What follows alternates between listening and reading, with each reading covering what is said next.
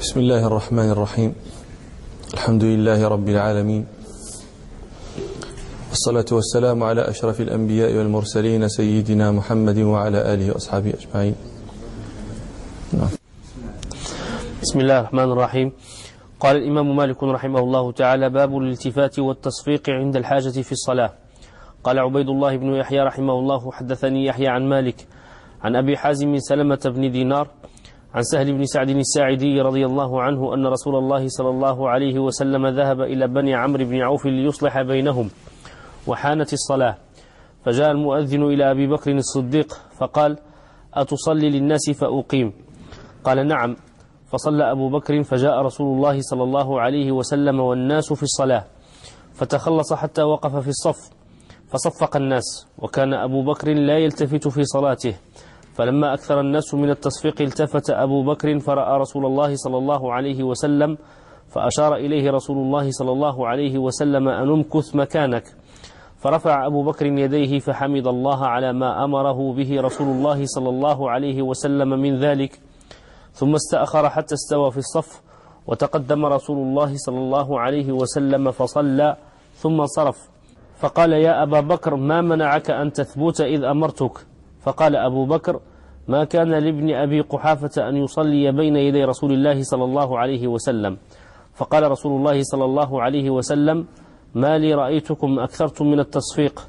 من نابه شيء في صلاته فليسبح فإنه إذا سبح التفت إليه وإنما التصفيق للنساء. هذا حديث كنا بدأنا الكلام فيه في المجلس الماضي.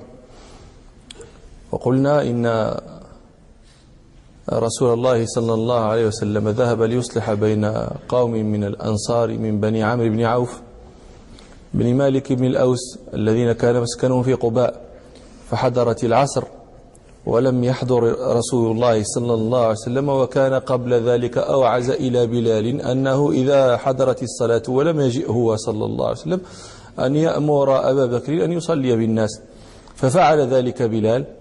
فبدأ أبو بكر الصلاة. وبينما هو في صلاة إذ جاء رسول الله صلى الله عليه وسلم. قال فتخلص. أي رسول الله صلى الله عليه وسلم فتخلص حتى وقف في الصف. كلمة فتخلص يفهم منها وجود متخلص منه.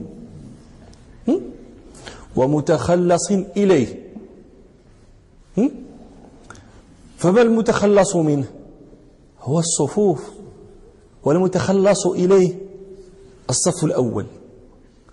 ولا بد من هذا لأنه إذا لم يكن رسول الله صلى الله عليه وسلم قد اخترق الصفوف ليقوم في الصف الأول إذا لم يكن هذا لا لا يصلح أن يقال فتخلص حتى وقف وإنما سيقال فدخل الصف أو فوقف في الصف. فلما قال في في في الحديث في هذا الحديث فتخلص حتى وقف في الصف. فهمنا أنه لم يقف في الصف الأخير والذي قبله وإنما شق تلك الصفوف واخترقها ووقف في الصف أي الصف الأول.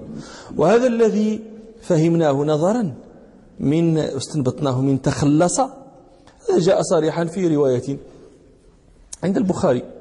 وفيها فجاء رسول الله صلى الله عليه وسلم فدخل فدخل في فشق فدخل في الصفوف يشقها شقا حتى وقف في الصف الأول. نعم. فتخلص حتى وقف في الصف فصفق الناس. فصفق الناس. الناس صفقوا لماذا؟ لأنهم رأوا ما كبر عليهم في نفوسهم وما عظم عندهم.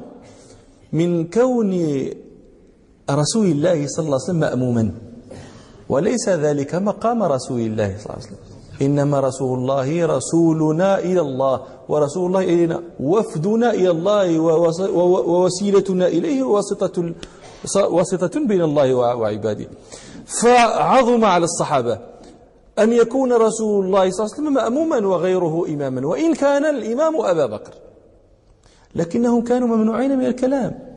كان في ذلك الوقت الكلام ممنوع منه في الصلاة. نزل قول الله تعالى أه؟ حافظوا على الصلاة والصلاة الوسطى وقوموا لله قانتين. قال فأمرنا بالسكوت ونهي عن الكلام. ولكنهم أرادوا إعلام أبي بكر. أبو بكر مشتغل في صلاته لا يدري ما الذي يقع خلف ظهره في الصفوف. فأرادوا إعلامه بقدوم النبي صلى الله عليه وسلم فلم يجدوا وسيلة إلا التصفيق فصفقوا. وكان أبو بكر رضي الله عنه لا يلتفت في صلاته. وكان أبو بكر رضي الله عنه لا يلتفت في الصلاة. وإن صفق الناس وهذا شأن المقبل على صلاته المشتغل بها. لا يلتفت لأدنى ملابسة إنما يصفق الناس ولا يلتفته. ولذلك آه، روى الشيخان عن عائشة رضي الله عنها قالت سألت رسول الله صلى الله عليه وسلم عن الالتفات في الصلاة فقال صلى الله عليه وسلم ذلك اختلاس يختلسه الشيطان من صلاة العبد وأبو بكر لا يريد أن يقر عين الشيطان بأن يختلس شيئا من صلاته. وروى الإمام أحمد وأبو داود وغيرهما عن أبي ذر رضي الله عنه أن رسول الله صلى الله عليه وسلم قال لا يزال الله عز وجل مقبلا على العبد ما لا يلتفت. فإذا التفت انصرف عنه. وأبو بكر لا يريد أن ينصرف ربه عنه بأن ينتفته فلم يلتفت وإن صفق الناس. وكان أبو بكر رضي الله عنه لا يلتفت في صلاته. فلما أكثر الناس من التصفيق التفت أبو بكر فرأى رسول الله صلى الله عليه وسلم. لا, لا هو التفت. ولا الناس آه، يعني توقفت من التصفيق. فلما أكثر الناس التصفيق هذا الإكثار من التصفيق يتصور على وجهين. إما أنهم قوم معدودون يصفقون تصفيقا متطاولا ممتدا غير منتهي فيكون التصفيق كثيرا. وإما أن يصفق الناس كلهم تصفيقا قليلا فيكون التصفيق مجموع التصفيق كثيرا. فلما كثر التصفيق التفت أبو بكر. هل لما التفت أبو بكر أنكر عليه النبي صلى الله عليه وسلم الالتفات؟ لما لم ينكر عليه استنبط الفقهاء أن الالتفات في الصلاة يجوز لعذر. هم قالوا لا لغير عذر. مكروه لا يجوز. وقد ذكرنا لكم الأحاديث. ولعذر. يجوز لأن أبا بكر التفت لما صفق الناس ولم ينكر عليه رسول الله صلى الله عليه وسلم. نعم. فلما أكثر الناس من التصفيق التفت أبو بكر فرأى رسول الله صلى الله عليه وسلم فأشار إليه رسول الله صلى الله عليه وسلم أن امكث مكانك. وهذا أيضا فيه دليل على أن الإشارة في الصلاة لعذر لا, لا, لا, لا, لا, لا تبطل الصلاة والإشارة هذه عمل أم ليس بعمل؟ عمل. من جنس أفعال الصلاة أم لا؟ ليست من جنس أفعال الصلاة. ولكنها لما كانت لحاجة لم تكره ولم تبطل. نعم. فرفع أبو بكر يديه فحمد الله على ما أمره به رسول الله صلى الله عليه وسلم من ذلك.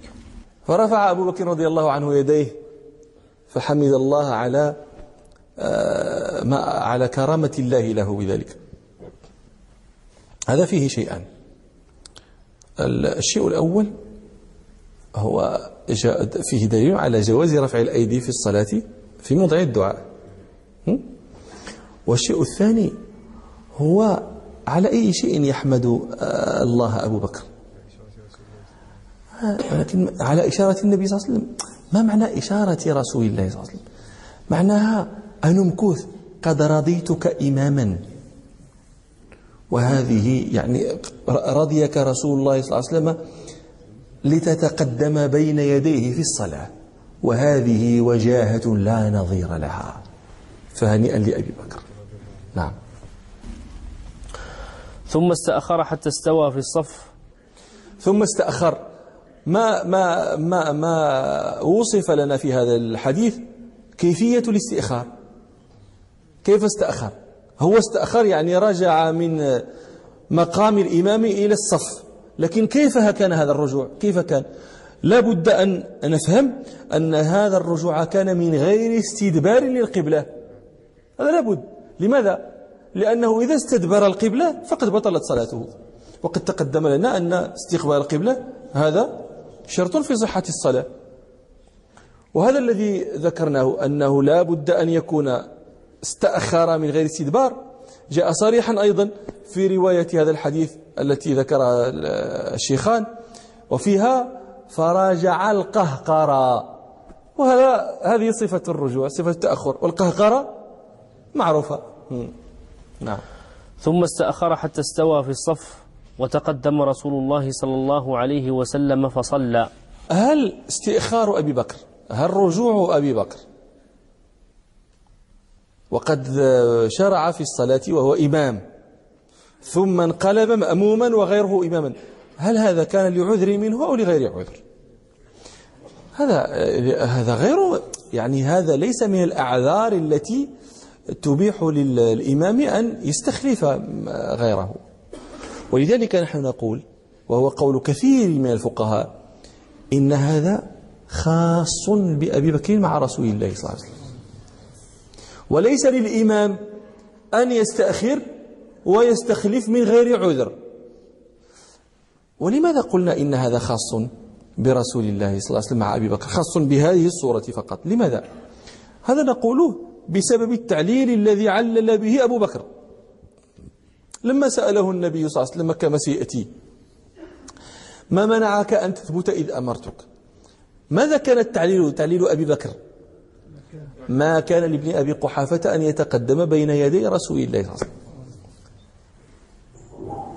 معنى هذا أنه ما كان لأبي بكر وما كان لغير أبي بكر أن يتقدم بين يدي رسول الله صلى الله عليه وسلم. فلو كان الإمام يصلي بالناس الآن فجاء رسول الله صلى الله عليه وسلم وحضر في الناس ما كان لإمامنا أن أن أن يتقدم بين يدي رسول الله صلى الله عليه وسلم. ولكن ذلك لا يكون. هذا لا يكون لأحد بعد ذلك الزمن بعد موت رسول الله صلى الله عليه وسلم. لو قال أبو بكر لما سئل لو قال لو كان جوابه ما كان لابن أبي قحافة أن يتقدم بين يدي من هو أفضل منه وأقره النبي صلى الله عليه وسلم على ذلك لكان حينئذ هذا يكون عاما. ولكان الإمام إذا كان يصلي بالناس وعلم مجيء رجل أفضل منه لجاز له التأخر لأنه لأن أبا بكر يكون قد علل بالأفضلية لا لا لا بكون التقدم بين يدي النبي صلى الله عليه وسلم. مفهوم الكلام؟ فلهذا قلنا هذا خاص به وليس ينبغي لإمام من غير عذر أن يتأخر ويستخلف. لماذا؟ لأنه شرع في الصلاة إماما وشرع الناس مؤتمون شرع الناس في تلك الصلاة وهم مؤتمون به فلزمه ولزمهم. والرجوع لعذر هذا جائز وقد ذكر الفقهاء أعذارا تبيح الاستخلاف. قد ذكرنا بعد ما بعد الأعذار التي ذكرها البشار لما تحدث عن القاعدة أن كل ما بطل على الإمام فإنه يبطل على المأموم إلا صورا وكل ما على الإمام قد بطل أبطل على مأمومه ولو فعل ولو فعل ذلك الشيء. الذي لم يفعله الإمام وكان سببا في بطلان صلاته. تبطل على المأموم أيضا. إلا لناس حدثا. الإمام يصلي محدثا ناسيا ثم تذكر أنه محدث فهذا يخرج من الصلاة ويستخلف ولا تبطل صلاة من خلفه. إلا لناس حدثا أو سبقه دخل الصلاة وهو على وضوء لكنه غلب فأحدث. هذا أيضا لا تبطل صلاته ولا تبطل صلاته من خلفه ويستخلف. إلى لناس حدثا أو سبقه أو ضاحك مغلوب أو مقهقه أبطل عليه دونهم أبطل عليه هو دونهم واستخلفوا كموته أو عجزه أو يرعفوا نعم. ثم استأخر حتى استوى في الصف وتقدم رسول الله صلى الله عليه وسلم فصلى. ثم انصرف فقال يا أبا بكر ما منعك أن تثبت إذ أمرتك؟ هنا قضية. أبو بكر أمره رسول الله صلى الله عليه وسلم بأمر.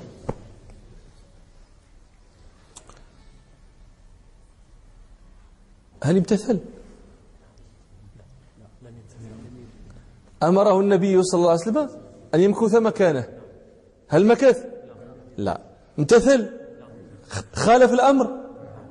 نعم نعم خالف الأمر. ما لكم تتشكوا؟ خالف الأمر. هذا أصل هل النبي صلى الله عليه وسلم بعد ذلك أنكر عليه أن خالف أمره. ها؟ لا هذا ليس إنكارا. لما قال له ما منعك أن تثبت إذ أمرتك؟ قال ما كان لابن أبي قحافة أن يتقدم بين يدي رسول الله صلى الله عليه وسلم. هل قال له كيف وأنا أمرتك بكذا وأنت تخل لما أمرتك يجب أن كذا و... ما معنى هذا؟ هذا أصل في ما تحدث عنه الفقهاء. هل الأولى أن يمتثل الأمر؟ أم الأولى أن يراعى الأدب؟ ما يا ابلتي أنا ماشي أسأل. أنا لا أسألكم أنا أذكر لكم الاختلاف عند العلماء. وطبعا لأذكر لكم ذلك أرشح له بسؤال. أبو بكر ماذا فعل؟ راعى الأدب قدم الأدب وأخر الامتثال. قال بعض الفقهاء التابع إذا أمره المتبوع بأمر وفهم من ذلك الأمر أنه ليس على الحتم والإلزام وإنما فهم أن المراد به الإكرام فإنه يجوز له أن لا يمتثل الأمر ولا يكون هذا حينئذ مخالفة للأمر وإنما يكون غوصا على فهم الكلام. فهمت القضية؟ وهذا وقع لعلي أيضا رضي الله عنه. قد روى الشيخان آه، عن البراء بن عازب رضي الله عنه قصة الحديبية. وأنتم تعلمون أنهم أن رسول الله صلى الله عليه وسلم وأصحابه ذهبوا معتمرين وجاءت قريش وحبستهم في الحديبية. إلى آخر ما ذكرنا في مرة من المرار. وبدأت الوفود بين رسول الله صلى الله عليه وسلم وقريش إلى أن اتفقوا أن يرجع الرسول صلى الله عليه وسلم عامه ذاك ثم يعود من قابل ويعتمر إلى آخره. فكان الكتاب لما هذا العهد هذا الاتفاق لما أريد كتبه. الكاتب علي رضي الله عنه. علي كتب هذا الذي عقد عليه محمد رسول الله صلى الله عليه وسلم سهيل بن عمرو أو قريش أو كذا. ماذا قالت قريش؟ قالوا لا تكتب محمد رسول الله. اكتبهاش لو كنت رسولا لم نقاتلك. قال رسول الله صلى الله عليه وسلم لعلي امحوه. امحو رسول الله اكتب محمد بن عبد الله. ماذا قال علي؟ قال علي لست بالذي أمحاه؟ محى يبحو ومحى يمحى. ما أنا بالذي أمحاه؟ فمحاه رسول الله صلى الله عليه وسلم بيده. ماذا فعل علي؟ لم يمتثل. لم يمتثل لماذا؟ لأنه رأى أن محوه لكلمة رسول الله. فيها قلة فيها إخلال بالأدب الواجب مع حضرة النبي صلى الله عليه وسلم. فقدم رعاية الأدب على امتثال الأمر. فقال رسول الله صلى الله عليه وسلم ما لي رأيتكم أكثرتم من التصفيق من نابه شيء في صلاته فليسبح. الآن انتهى الكلام بين رسول الله صلى الله عليه وسلم وأبي بكر. فالتفت رسول الله صلى الله عليه وسلم إلى الناس الذين كانوا يصفقون. ما لي رأيتكم أكثرتم من التصفيق؟ ما هذا السؤال؟ سؤال إنكار. هذا ليس سؤال استفهام كسؤالي أنا التانا قبيلة. وإنما هو سؤال إنكار. التصفيق التصفيق هو هذا. صوت الكف يقع على الكف. ومن هذا تفهمون لماذا سمي العقد؟ عقد البيع إذا تم يسمونه صفقة. صفقة تمت الصفقة. من هذا التصفيق كيف أعطي التصفيق للعقد الذي يتم. لأنهم كانوا إذا تم العقد بين العاقدين. ضرب كل واحد من العاقدين كفه بكف الآخر. إتماما للعقد فهذا تصفيق فسميت صفقة. ويقال التصفيق ويقال التصفيح كما سيجيء في آخر إنما تصفيح النساء كلاهما بمعنى. ويقال أيضا تصفيق وتسفيق بالسين. يقال صفق وسفق. ها؟ آه الخليل بن أحمد الفراهيدي شيخ سيبويه قال كل سين أو صاد تجيء في كلمة قبل القاف. سين أو صاد في كلمة قبل القاف. قال فإن الصاد مكان السين جائز وإن السين مكان الصاد جائز. قال كما تقول آه سقر وسقر صاد السين. من الطرائف آه أن النضر بن شميل آه هذا إمام مشهور من أئمة العربية مرض فعاده آه الناس يعود يرونه يزورونه يعودونه. فيهم واحد يكنى أبا صالح. ولتفهموا هذه لتفهموا هذه الطرفة أحتاج أن أفسر لكم شيئا. آه، العرب تقول آه، سالح الطائر أو البهيمة أو كذا سالح بالسين أكرمكم الله إذا تغوط. والسلاح والنجو الغائط.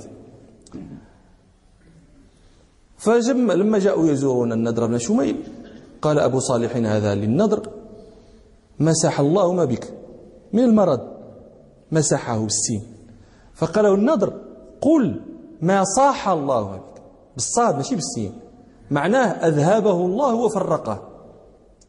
فأبو صالح قال للنضر إن السين مكان الصاد جائز. فكما تقول صقر وتقول سقر.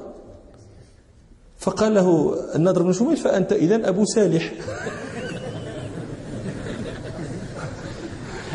أنه غفل هو على هذه القضية حسب أن كل سين تقلب صادا نعم.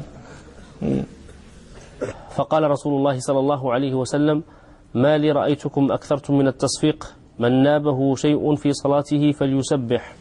قال صلى الله عليه وسلم من نابه شيء في صلاته فليسبح. من طرأ له من اعتراه شيء في الصلاة فليسبح. من هذه؟ من؟ هذه هنا شرطية. وهي من أسماء الشرط من الأسماء المبهمة التي تدل على العموم. معنى هذا أن كل مصل نابه شيء في الصلاة فعليه أن يسبح. سواء أكان رجلا أم كان امرأة لأن من يدخل فيها الرجل والمرأة؟ وهذا مذهب مالك رحمه الله. رأى أن الرجل إذا نبه شيء في الصلاة فإنه يسبح وأن المرأة إذا نابها شيء في الصلاة فإنها تسبح ولا يصفق أحد. قال ابن القاسم قال ابن القاسم كان مالك لا يرى التصفيق للنساء. ويقول قد جاء حديث التصفيق وقد جاء ما يدل على ضعفه. قال النبي صلى الله عليه وسلم من نابه شيء في صلاته فليسبح. فكان ملك يرى أن هذا هذه من تدل على ضعف قول من قال إن النساء إذا نابهن شيء يصفقن. وإنما رأى أنهن يسبحن أيضا لأن النبي صلى الله عليه وسلم قال من نابه شيء في صلاته فليسبح ومن تدخل فيها المرأة كما يدخل فيها الرجل. وروى الطحاوي أيضا بإسناده إلى ابن وهب قال سئل مالك هل يصفق النساء؟ قال لا. قال النبي صلى الله عليه وسلم من نابه شيء في صلاته فليسبح. ولذلك قال الشيخ خليل وتسبيح لرجل أو امرأة لضرورة ولا يصفقن ونظم الشيخ محمد سالم رحمه الله بقوله ولا لتسبيح لها منهم كهن ومالك مضاعف تصفيقهن ويستدل أيضا لمذهب مالك رحمه الله بما رواه الشيخان عن أسماء بنت أبي بكر رضي الله عنها أنها دخلت على عائشة زوج النبي صلى الله عليه وسلم حين خسفت الشمس. قالت وإذا الناس قيام يصلون وإذا عائشة قائمة تصلي. فقلت ما هذا؟ ما بال الناس؟ فقالت عائشة سبحان الله. وأشارت إلى السماء. فقالت أسماء آية؟ يعني الخسوف؟ فأشارت عائشة أي نعم. الحديث. قال المالكية فلما ناب عائشة شيء في تلك الصلاة وأرادت أن تخبر بالذي نابها وأن تجيب سائلة قالت سبحان الله ولم تصفق. وهذا دليل أيضا على أن النساء يسبحن ولا يصفقن.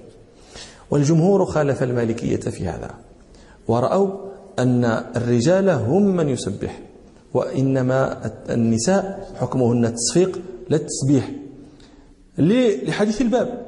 وفي آخره وإنما التصفيح للنساء. واستدلوا بما رواه الشيخان عن أبي هريرة رضي الله عنه أن رسول الله صلى الله عليه وسلم قال التسبيح للرجال والتصفيق للنساء. المالكية يجيبون عن هذا يجيبون عن هذا يقولون إن قوله صلى الله عليه وسلم وإنما التصفيق أو التصفيح للنساء لا لا يعني أن حكم النساء إن نبهن شيء أن يصفقن. لا. فماذا يعني؟ يعني أن عادة النساء شأن النساء دأب النساء في الص... إذا إذا نابهن شيء عموما فأردنا أن يخبرن عنه في ملأ فإنهن لا يجهرن بالقول وإنما دأبهن أنهن, أنهن يصفقن. فهذا ليس إخبار هذا ليس ليس النبي صلى الله عليه وسلم يخبر بأن حكم النساء إذا نابهن شيء أن يصفقن وإنما يخبر النبي صلى الله عليه وسلم عن عادتهن ودأبهن أنهن يصفقن.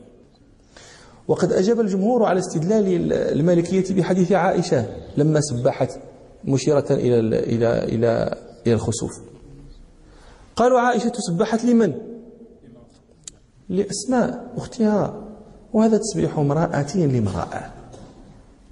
وكلامنا في تسبيح المرأة للإمام في جماعة المصلين وفيهم الرجال.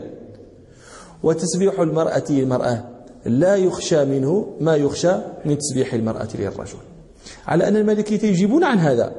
يقولون نعم إن عائشة وهي امرأة سبحت لأسماء وهي امرأة وهذا تسبيح امرأة لامرأة لكن هل يعني هذا أنه لم يسمع تسبيح عائشة إلا إلا أسماء؟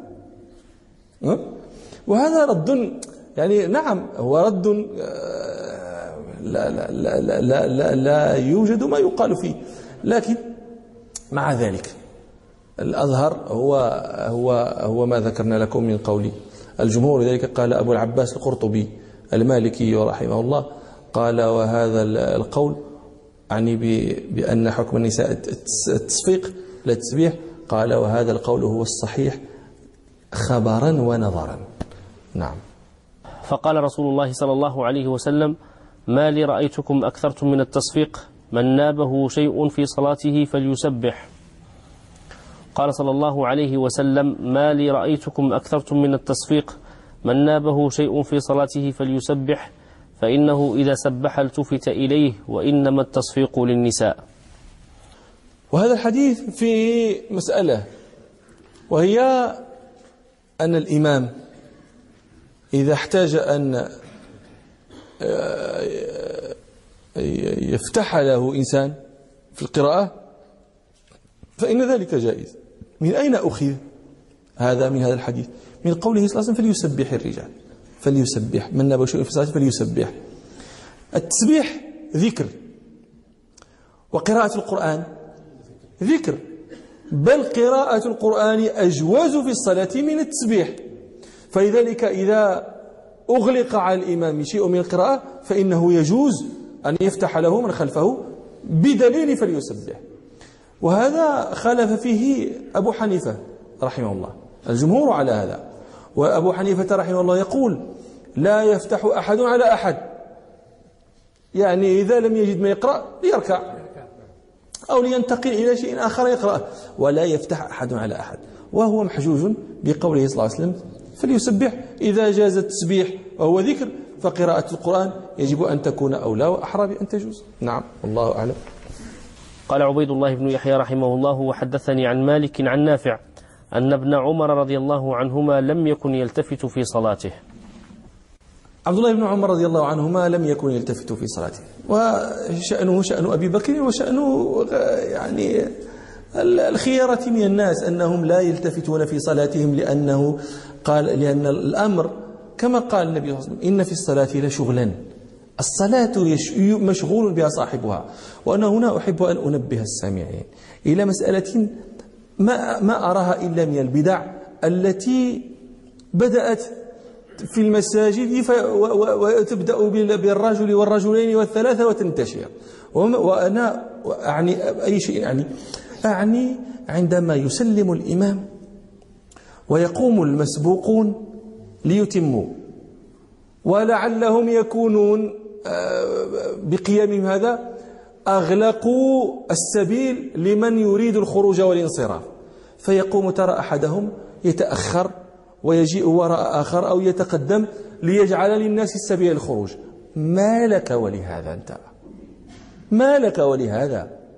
أنت مشغول أنت في صلاة. صافي ما ثم أنت معذور. وهذا الذي قال إيه عليه أن ينتظر لا, لا, لا شيء له إلا هذا. أما نرى صرنا نرى كأنها خطة كرة القدم أربعة اللور أربعة القدام كذا.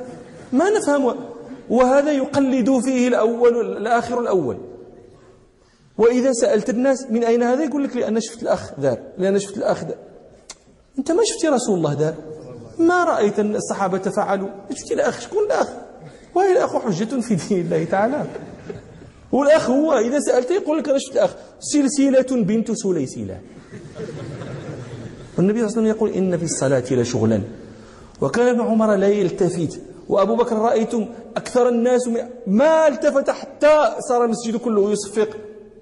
ما ما, ما التفت للتصفيق الأول ولا الثاني حتى أكثر الناس من التصفيق. لماذا؟ لأن الناس تعلم من تناجي. لأن الناس تعلم هي واقفة بين يدي من؟ ما لأن إذا بغى يخرج أو يدخل أو ينصرف أو كذا. فانصرف أنا أو لا شفقة في غير محلها. أشفق على نفسك وأشفق على صلاتك. وكان ابن عمر لا يلتفت. وقد حدثتكم بحديث الصحيحين الذي سألت فيه عائشة رضي الله عنها رسول الله صلى الله عليه وسلم عن في الصلاة فقال صلى الله عليه وسلم هو اختلاس يختلسه الشيطان من صلاة العبد. فلا تلتفتوا رحمكم الله. تدبروا فيما تقرؤون. ولينظر أحدكم موضع سجوده أو كما قال مالك لينظر أمامه ولكن لا يكثر من الالتفات. وقد سمعتم حديث أبي ذر الذي رواه أحمد وأبو داود وغيرهما أن رسول الله صلى الله عليه وسلم قال لا يزال الله تعالى مقبلا على العبد في صلاته ما لم يلتفت فإذا التفت انصرف عنه الله تعالى. وأي حرمان أعظم من هذا؟ بل قد روى الشيخان عن ابن عمر رضي الله عنهما أن رسول الله صلى الله عليه وسلم رأى بصاقا في جدار القبلة في المسجد. دخل المسجد النبي صلى الله عليه وسلم فرأى بصاقا على الجدار الذي هو في قبلة المسجد. فساءه ذلك صلى الله عليه وسلم. فحكه ومسح البصاق ثم قال إذا قام أحدكم يصلي فلا يبصق قبل وجهه فإن الله قبل وجهه. قال أبو بكر بن العربي رحمه الله فإذا كان الله تعالى قبل وجهه فليس من الأدب أن يصرف الإنسان وجهه عن مخلوق إذا كان يكلمه. فكيف بالخالق سبحانه وتعالى؟ نعم. عن أبي جعفر القارئ أنه قال كنت أصلي وعبد الله بن عمر رضي الله عنهما ورائي ولا أشعر به فالتفت فغمزني. قال عبيد الله رحمه الله حدثني عن مالك عن أبي جعفر. وسموه أبي جعفر؟ الله أعلم. مر مر. أحسنت. يزيد بن القعقاع. القارئ أحد قراء العشرة. نعم. عن أبي جعفر القارئ أنه قال كنت أصلي وعبد الله بن عمر رضي الله عنهما ورائي ولا أشعر به فالتفت فغمزني. أبو جعفر يصلي. فالتفت. سبحان الله. لكن من حسن حظه لا أقول من سوء حظه. من حسن حظه أن ابن عمر كان وراءه. قال فغمزني. غمزه بماذا؟ بالإشارة. بالعين. غمز هذا ولا لا؟ هو غمز. قالوا معنى هذا أن ابن عمر كان جالسا في المسجد ويزيد أبو جعفر القاري يصلي نافلة. فلما التفت غمزه ابن عمر أي بعينه. مشيرا.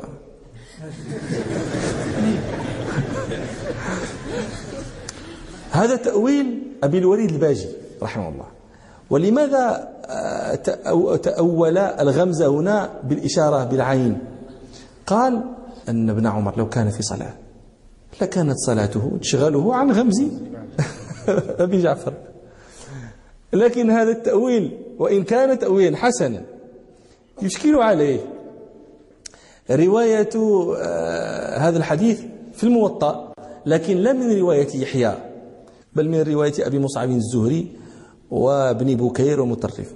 هؤلاء رووا هذا الحديث عن مالك عن أبي جعفر القاري قال كنت أصلي وعبد الله بن عمر ورائي ولا أشعر به فالتفت فوضع يداه في قفايا فغمزني. فليس هذا غمزا بالعين وإنما هو غمز بالكف. نعم. قال الإمام مالك رحمه الله تعالى باب ما يفعل من جاء والإمام راكع. قال عبيد الله بن يحيى رحمه الله حدثني يحيى عن مالك عن ابن شهاب عن أبي أمامة بن سهل بن حنيف رضي الله عنه أنه قال دخل زيد بن ثابت رضي الله عنه المسجد فوجد الناس ركوعا ثم دب حتى وصل الصف. قال عبيد الله رحمه الله حدثني عن مالك آه عن عن ابن شهاب الزهري متوفى سنة 24 ومئة عن أبي أمامة بن سهل بن حنيف آه الأوسي الأنصاري المدني. اختلف الناس أهو صحابي أم ليس بصحابي؟ هذا موضع خلاف بينهم لأنه ولد أدرك سنتين من حياة النبي صلى الله عليه وسلم. جيء به صغيرا إلى النبي صلى الله عليه وسلم فحنكه ودعا له وسماه أسعد باسم جده لأمه أسعد بن زرارة ولكنه مشهور بكنيته أبي, أبي أمامة ومات سنة مئة رحمه الله وإلى مجلس آخر إن شاء الله. سبحانك اللهم وبحمدك أشهد أن لا إله إلا أنت أستغفرك وأتوب إليك والحمد لله رب العالمين.